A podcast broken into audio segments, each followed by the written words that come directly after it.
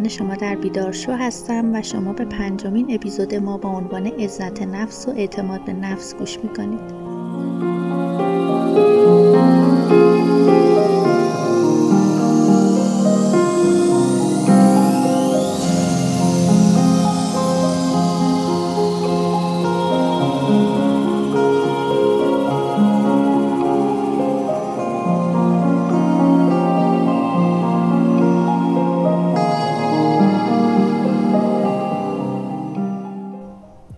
بدونی عزت نفس چیه؟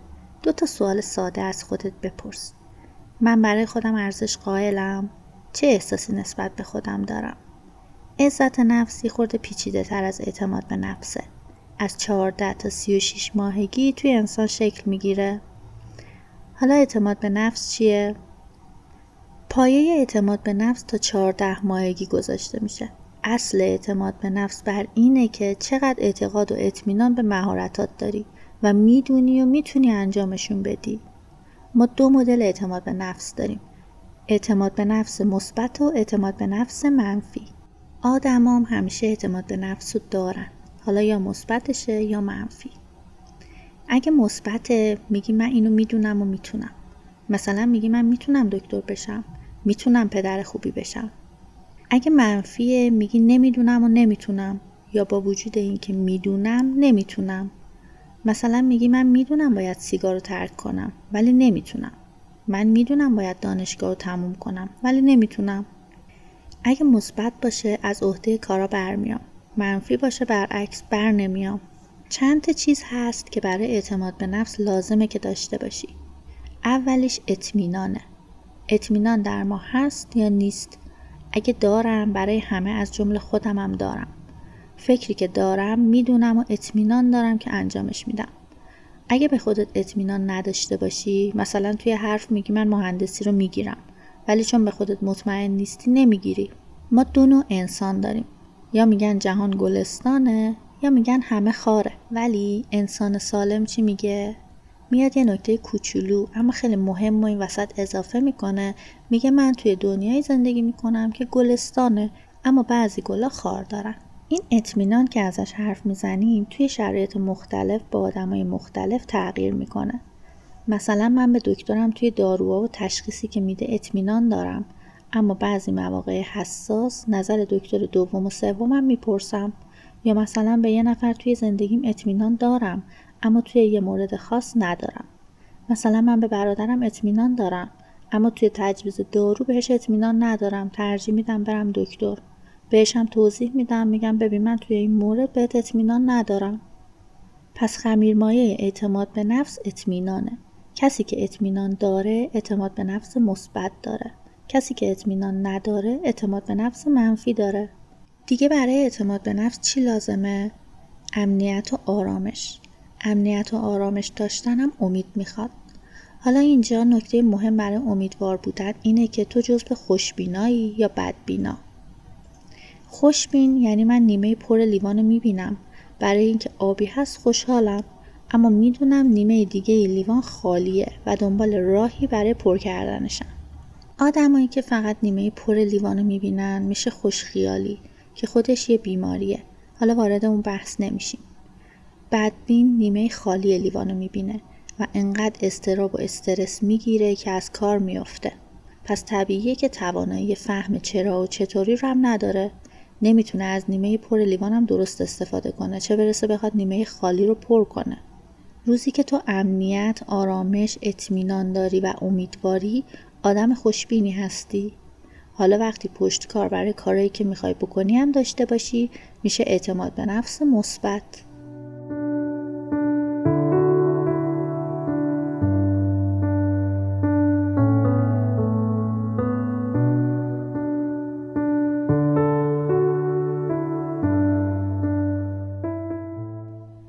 که اعتماد به نفس داره به تواناییش ایمان داره. کاری که معتقد درست انجام میده حتی اگه بقیه استقبال نکنن. حاضر ریسک کنه. از اشتباه کردن نمیترسه. اشتباهاش هم قبول می‌کنه و براش تجربه میشه. هم خوشبینه هم انعطاف پذیر بقیه هم قضاوت نمی‌کنه. اگه جایی ببینه نیاز به کمک داره کمک می‌گیره. اما وقتی اعتماد به نفس نداری مشخصه اصلیت اینه که کمرو و خجالتی. توی اجتماع زیاد نمیری. اگرم یه بار توی یه جمعی قرار بگیری استراب و استرس داری. مدام فکر می‌کنی که دیگرون چی میگن. پس الان متوجه شدید چطور شد؟ حالا می‌رسیم به عزت نفس. عزت نفس دو تا پایه اصلی داره. یکی این که من چقدر خودم رو خوب می‌دونم. مثلا میگی من خوبم. من اشتباه می‌کنم اما خوبم. دوم اینکه چقدر خودم رو خواستنی و دوست داشتنی می‌دونم. مثلا میگی من کسی هم که به خاطر چیزی که هستم دوست داشتنیم من پنج شیش نفر رو دورو بر خودم دارم که دوستم دارن. توی این دنیا همین که شیش نفر باشن منو دوست داشته باشن برای من بسه. دو تا چیزی که اینا رو به هم میریزه و از هم میپاشه یکی این که شرم و خجالته.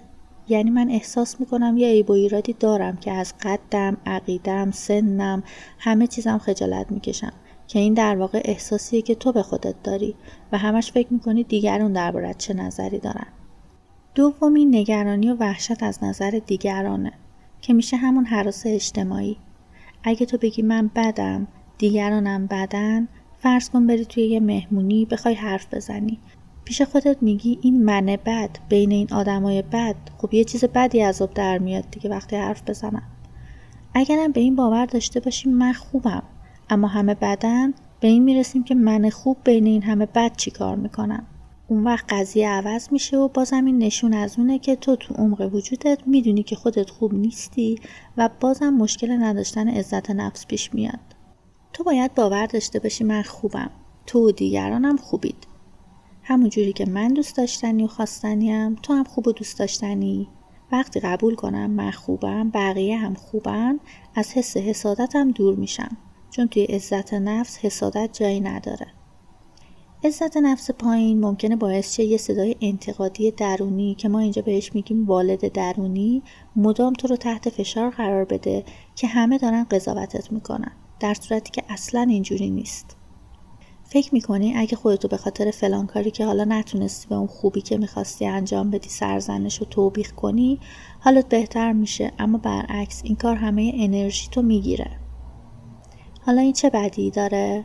باعث میشه به چیزهای منفی که درباره خودت میگی فکر کنی و باور کنی که درستن اون وقته که دیگه تواناییات رو نمی‌بینی. همش روی اشتباه ها و شکستات تمرکز می‌کنی. همش انتظار بدترین چیزا رو داری چون فکر مثبت ازت می‌گیره.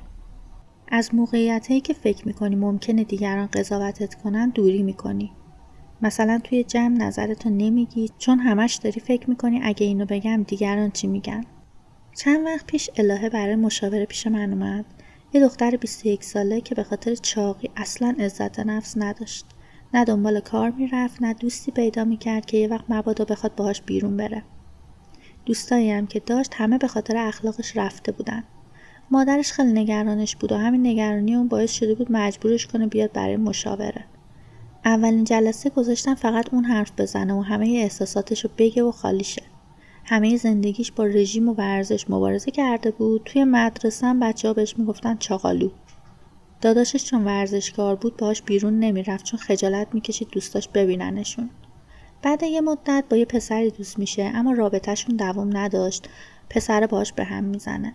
خب اولین دلیلی که الهه به فکرش می‌رسه میگه چون من چاقم با هم به هم زده. در صورتی که ممکنه اصلا دلیل اون پسر یه چیز دیگه ای بوده. به هر حال بعد از این قضیه الهه میره باشگاه آروم آروم ده کیلویی کم می‌کنه و تا حدودی داشت احساسش به خودش بهتر می‌شد. ازش پرسیدم چرا دنبال کار نمیگردی؟ گفت کی من استخدام می‌کنه؟ همش تو خونه بود. هر موقع هم از جلو آینه رد می‌شد یه تلنگری هم به خودش می‌زد می‌گفت چقدر زشت و چاقی. حالا جالبه بدونید این زمان که دارم من براتون تعریف می‌کنم وزن الهه توی محدوده نرمال قد و سنش بود. ولی خب هنوز جا داشت لاغرتر و متناسب تر بشه. دیگه هممون می‌دونیم تا چند سال پیش یه زن ایدئال از نظر مجله های مد و تلویزیون یه زن باریک اندام و به قول معروف اسکینی بود. که خب توی این چند سال اخیر این تابو شکسته شده. نه اینکه چاقی رو تایید کنن چون واقعا سلامتی رو به خطر میندازه اما نشون دادن که زنا با هر اندامی می‌تونن خوشحال باشن و نباید از خودشون خجالت بکشن. توی جلسه دوم ازش خواستم بگه چه جنبه ای از خودشو دوست داره. چون همه ما یه سری جنبه دوست داشتنی داریم که حتی خودمونو به خاطرش تحسینم می‌کنیم. کم کم گذشت و توی جلسه های بعدی الهه گفت خیلی بهتر تونسته فکرهای منفیشو متوقف کنه. فقط نگران بود چطوری این دوام داشته باشه و چند وقت دیگه دوباره این افکار منفی برنگردن. روز از نو روزی از نو نشه. کاری که من بهش پیشنهاد دادم این بود که حالا دیگه وقتشه یه نوع ورزش تیمی رو شروع کنه تا بتونه وارد اجتماع بشه که خوشبختانه خودش هم استقبال کرد. توی مراحل بعدی باید دنبال کار میگشت در نهایت با اینکه دوره مشاوره طولانی بود تا بتونیم تفکرش رو از منفی به مثبت تغییر بدیم اما خیلی پیشرفت کرد. حالا ما اینجا خیلی خلاصش کردیم. داستانش منو یاد کیت توی سریال دیسیز آس انداخت که درست همینجوری بود. به هر روی منظور از تعریف داستان این دختر این بود که بهتون بگم ببینید متوقف کردن فکرهای منفی چطوری روی اعتماد به نفس بعد عزت نفس بعدم زندگیتون تاثیر می‌ذاره. چند تا چیز هست که برای اعتماد به نفس لازمه یا بهتره بگم ضروریه. اول قبول کن من منم تو تویی. بالاتر و برتر بودن و در خصوص انسان بدون که اکثر آدما اینو نداریم. برابری رو با همه وجودت حس کن. بر مبنای اون عمل کن. اصل یکسانی یعنی ما عین همیم و در یه زمینه هیچ تفاوتی بین ما نیست. یعنی من بالاترم من پایینترم من برترم من بدترم وجود نداره. ذهن من که دائما بخواد با این چیزا درگیر باشه خب معلومه که همیشه باید ببینم چی شد من چی شدم مردم چی میگن خوب می‌بینن بد می‌دونن. این کلا سیستم ما رو به هم می‌زنه. وقتی باید همش دیگران رو ارزیابی کنم و کل انرژیمو صرف کنم که بقیه چه فکری می‌کنن. بعدی اینکه من ارزش و اهمیت دارم. من مهمم همونطوری که تو مهمی. وقت من مهمه همونطور که وقت تو مهمه. ولی وقتی عزت نفس نداریم میگیم کار و وقت من مهم نیست ارزشی نداره.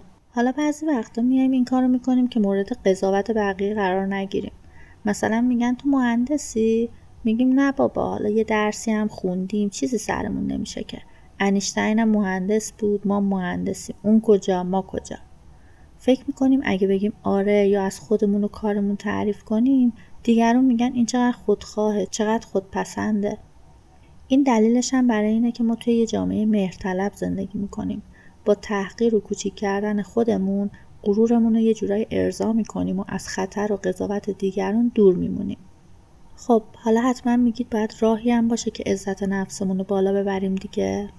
اول از همه باید بدونید حرمت نفس یا همون عزت نفس مثلا عین قد و رنگ پوستمون میمونه. به این راحتی ها عوض نمیشه. چون نتیجه هزاران تجربه بد و منفیه که از بچگی توی وجود ما نشسته. اما خب ما میایم از پایه به این مسئله نگاه می‌کنیم. اول باید بیای قبول کنی من خوبم نه فقط من که دیگرانم خوبم. بعد قبول کنی انسان یه موجود ناقصه. اشتباه می‌کنه و هیچ ایرادی هم نداره. میگی من نهایت تلاشم رو می‌کنم که یه کار رو در حدی که درسته انجام بدم. اما نشدم خب نشده. هیچ ایرادی هم نداره. ویژگی مثبت و منفی فرق نمی‌کنه. همه رو باید همون جوری که هستی قبول کنی. مثلا بگی باید لاغر بشم تا ارزشمند شم. باید درس بخونم تا ارزشمند بشم. نه. تو همین که هستی ارزشمندی. دست از سرزنش کردن خودت بردار.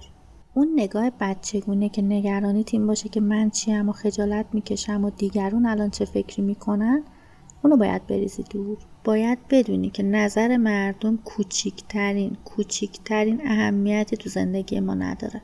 مگر اینکه ما خودمون نظرشون انقدر بزرگ و مهم کنیم که بذاریم تو زندگیمون تاثیر بذاره. بعدی اینکه من خواستنیم. مثلا من یه جا استخدام شدم اونا منو از بین چند نفر انتخاب کردن. پس خواستن و من کارمو می‌کنم. دیگه لازم نیست بشینی فکر کنی حالا دارن چه فکری می‌کنن و با این فکر رو همه انرژی تو بگیری.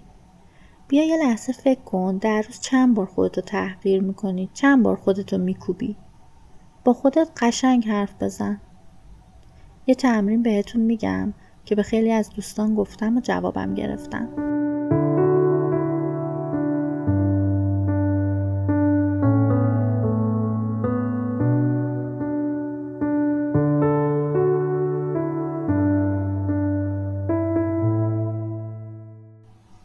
بیا در مورد اتفاقی که خودتو براش سرزنش می‌کنی و ناراحتی یه محاوره بذار بین اون والد سرزنشگر که اول اپیزود بهتون گفتم و خودت.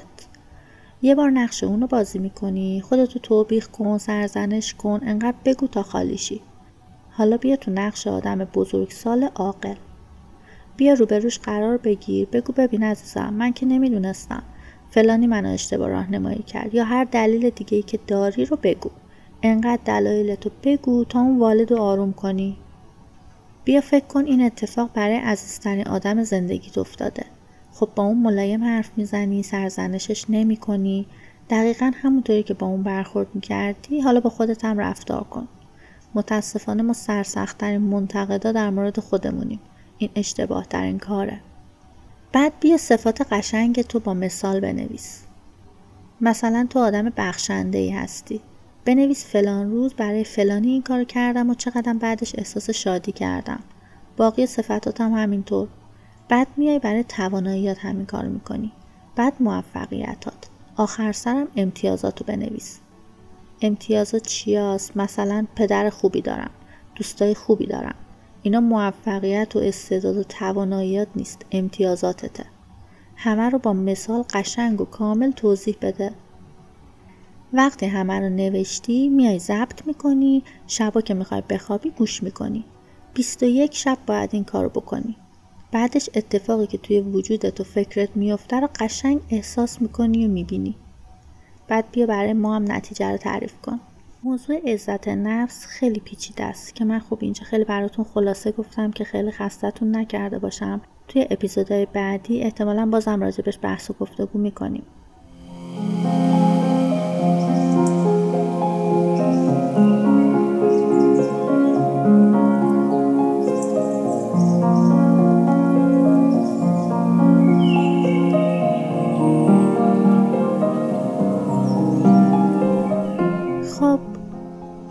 پنجمین اپیزود بیدار شدم تموم شد.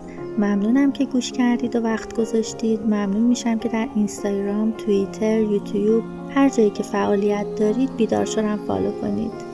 مانا باشید. حال دل تک تکتون خوب.